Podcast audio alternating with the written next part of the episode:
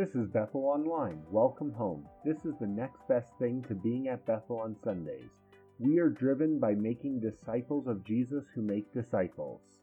When you're online, interact with us on Facebook and Instagram. When you're in Barrhead, Alberta, drop in Sundays to Friday. Our goal on this podcast is to ask questions, challenge certainty, and grow a relationship with Jesus so you can go the distance and bring others with you. Thank you for tuning in. How many of you have ever been to a wedding and wondered why? Like you weren't you weren't related to the people getting married. You may have known them, but you weren't necessarily close friends with them. And you sat there and wondered, why am I here? Like, how did I get here? Or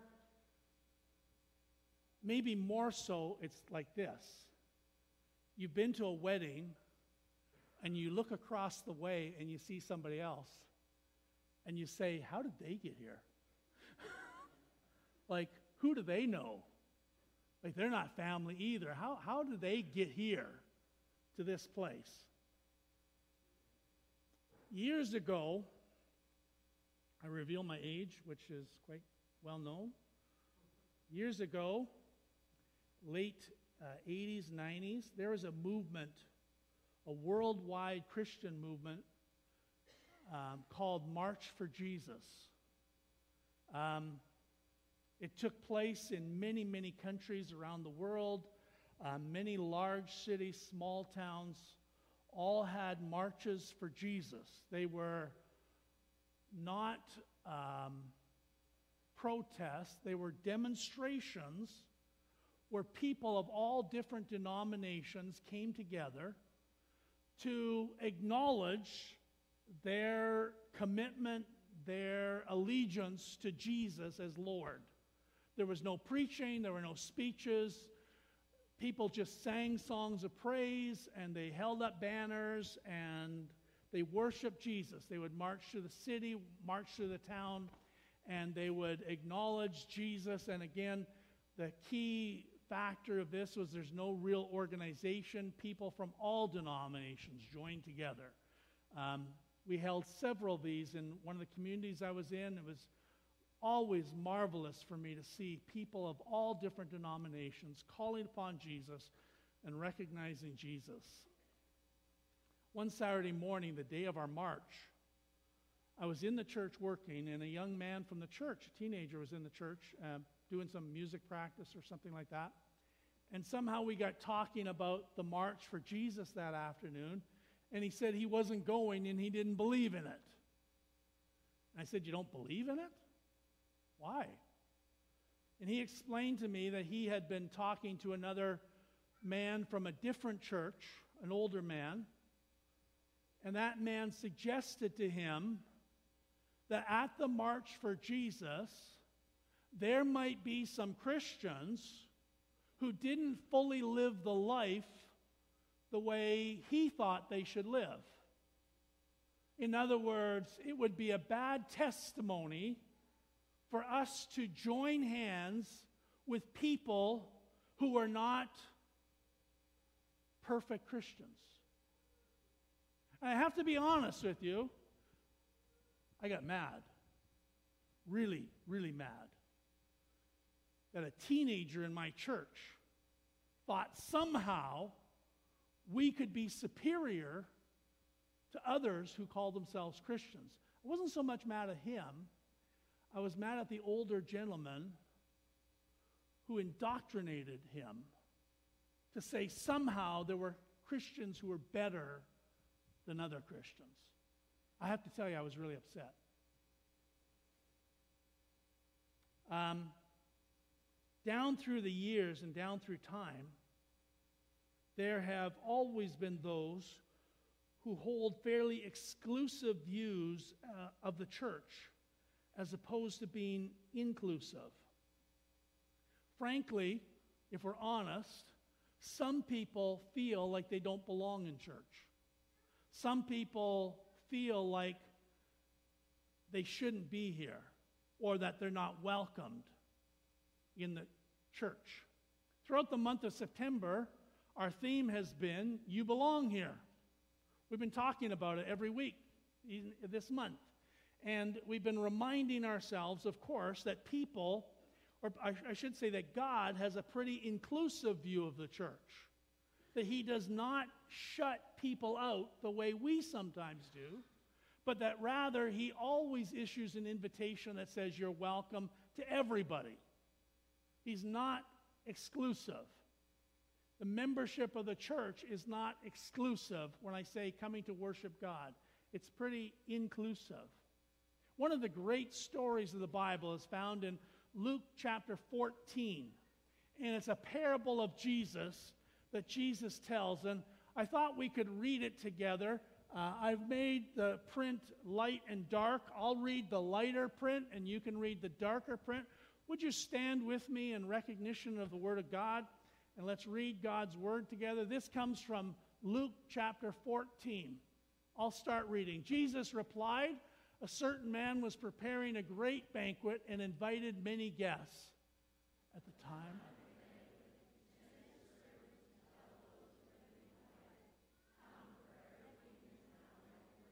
But they all alike began to make excuses. The first said, I've just bought a field and I must go and see it. Please excuse me.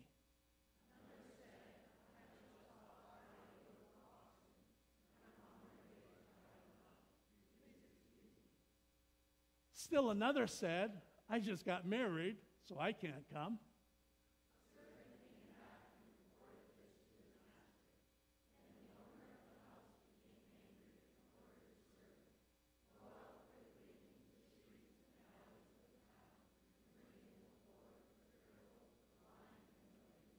Sir, the servant said, what you have ordered has been done, but there is still room.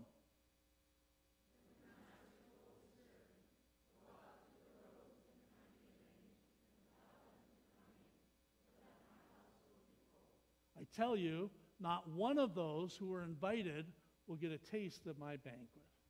May God bless His word to our hearts. You may be seated. People who had been invited to the banquet began to make excuses that they couldn't come to the banquet. And I'm not going to preach on this subject, I'm not going to explain it, but you who have sense, any sense at all, can understand that the excuses were pretty lame. I bought a field and I'm going to go see it.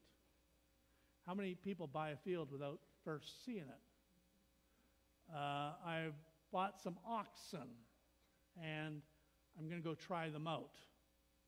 I bought a Chevy truck but I haven't driven it yet. I just bought it. I'm going to go see what it's really like. Or the one I can maybe understand is I just got married and I can't come. My wife won't let me. I didn't say that.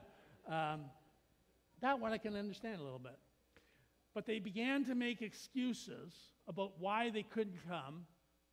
And Jesus in the story says, that they are to go out and they're to invite everyone, even people who might not normally be invited. Understand that the people that are mentioned here, the people with personal disabilities, the blind, the lame, the halt, all that kind of thing, their disabilities put them on the lower scale of social structure. They, they were beggars. They would not be welcome most places.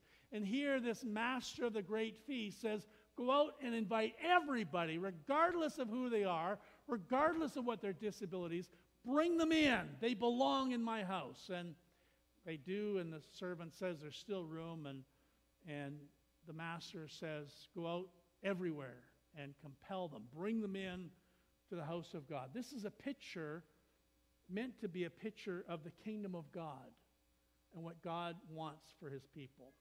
In the Old Testament, not all of Dave, David's followers were of the elite of society. Many of you know that David was anointed to be the king of Israel. David, the giant killer. David, the, the young boy, the shepherd. He was anointed to be king. And that's a great opportunity and a great privilege. But of course, the current king didn't like it. Saul didn't like it. And so he began a campaign to get rid of, of uh, David. As I was studying last night, I had to think of um, Jason Bourne being hunted down like a dog. That's David. Everywhere he goes, Saul is on his tail, chasing him, wants to kill him, wants to destroy him. And David's running for his life. And in 1 Samuel chapter 22, we read that um, all those who were in distress or in debt or discontented gathered around him, and he became their commander. David was out living in a cave in the desert.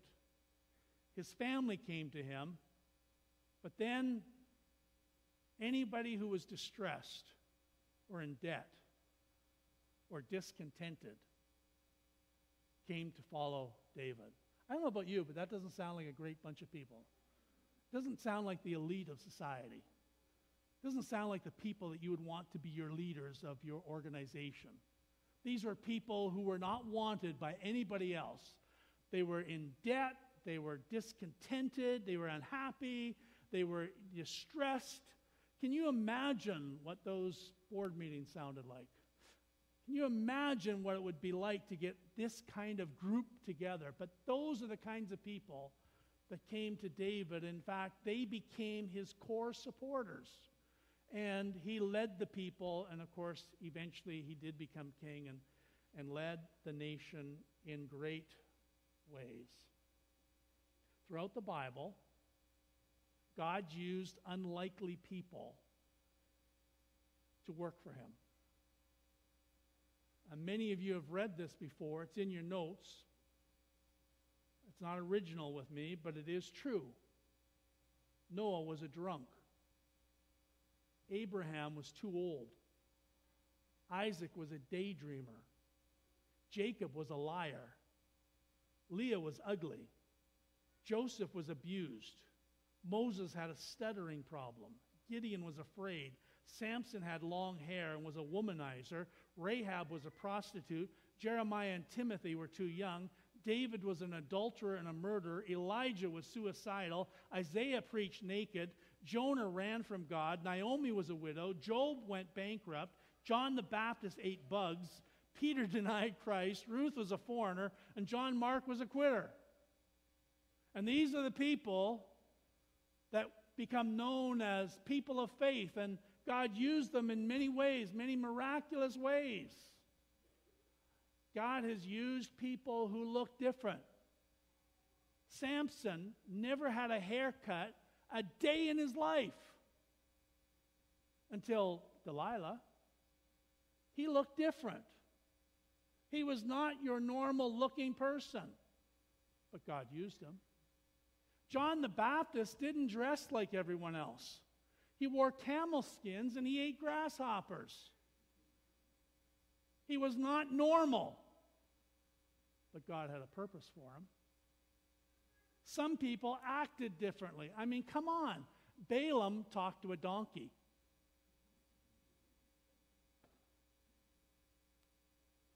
And of course, he even used people that smelled differently.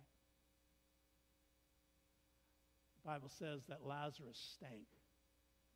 I'll, I'll give you, he had been dead for four days, so he, he had every right to be stinky. But that didn't keep him from being raised from the dead.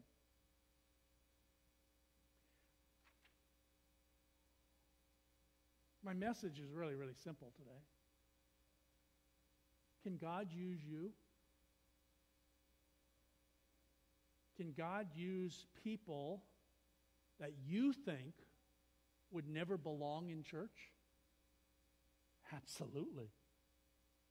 The moment we tend to become exclusive and think that we're the only ones is really the moment we've stepped out of God's will and don't understand God at all.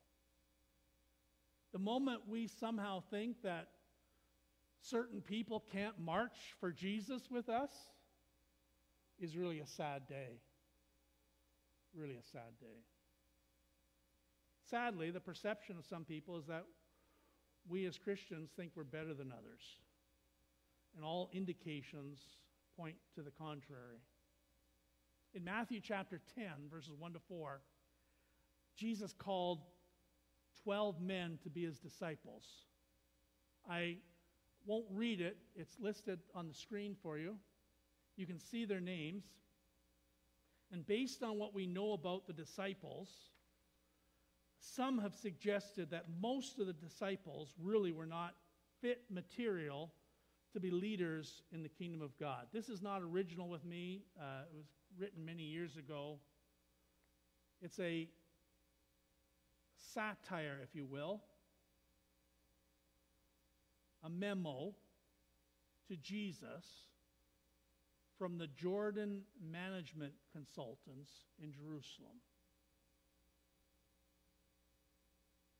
Dear Jesus, thank you for submitting the resumes of the 12 men you have picked for management positions in your new organization. All of them have now taken our battery of tests, and we've not only run the results through our computer, but also arranged personal interviews for each of them with our psychologist and vocational aptitude consultant. It's the staff opinion that most of your nominees are lacking in background, education, and vocational aptitude for the type of enterprise you're undertaking. They do not have the team concept. We would recommend that you continue your search for persons of experience in managerial ability and proven capability. Simon Peter is emotionally unstable and given to fits of temper. Andrew has absolutely no qualities of leadership. The two brothers, James and John, the sons of Zebedee, place personal interest above company loyalty. Thomas demonstrates a questioning attitude that would tend to undermine morale. We feel it's our duty to tell you that Matthew, the tax collector, has been blacklisted by the Greater Jerusalem Better Business Bureau. James, the son of Alphaeus, and Thaddeus definitely have some radical leanings, and they both registered a high score on the manic depressive scale. One of the candidates, however, shows great potential. He's a man of ability and resourcefulness, meets people well, has a keen business mind, and has contacts in high places. He's highly motivated, ambitious, and responsible. We recommend Judas Iscariot to be your treasurer and right hand man all the other profiles are self explanatory. We wish you every success in your new venture. Sincerely yours. And if we're honest, most of the men that Jesus named as disciples, his leaders, really were not qualified. They all had problems, they all had areas in their life, character flaws. But then so do we. Consider Christ's invitations. Everyone who's thirsty. That all who are thirsty. Anyone who's weary and heavy burdened. Or go into the world and preach the, the gospel to all creation. Doesn't sound very exclusive, does it? It's a fairly inclusive message, this thing, that everybody's welcomed. And I think that includes each of us here. You know, when we say you belong here, we really mean that. And I believe Jesus means it too. And you know the wedding that you wonder why you're there? The Bible tells there's coming a day when there's going to be a great wedding a great feast in heaven when all people of all ages who put their faith in Jesus Christ are going to gather around. He calls it the marriage supper of the Lamb. And you know what? I honestly think that when some of us get there we take our seats amongst Abraham and Moses and Paul and Peter, some of us are going to say, How in the world did I get here? How did I get invited to this illustrious group? Why am I here? And it's at that time we'll understand the message of grace that it's God's mercy, His undeserved favor.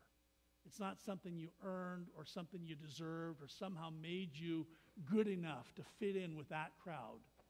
We'll understand that really none of us belongs there. That because of His grace, He invites us in. If you're here today and you've never received Christ as your Savior, you've never asked Christ to take complete control of your life, I really suggest you do it today. The invitation is open to all and to everyone. And if you'd like to speak to me or someone else here in the church and ask how you can have a relationship with Christ, I certainly would recommend that before you leave. Talk to somebody. We'd love to tell you about Jesus. The invitation is for you. I'm going to ask the worship team to come back and they're going to sing a wonderful song based on the invitation of Jesus Christ that says, All who are thirsty can come. If you're here today and you're hungry for more of God, God has more for you. God wants to enter into a relationship with you. God has more to do in your life. God can use you in ways that you never dreamed possible. The invitation's open to all who are thirsty. All you need is to be thirsty for God, to want more of Him. So would you stand with us as they lead us in worship and sing this great song, All Who Are Thirsty?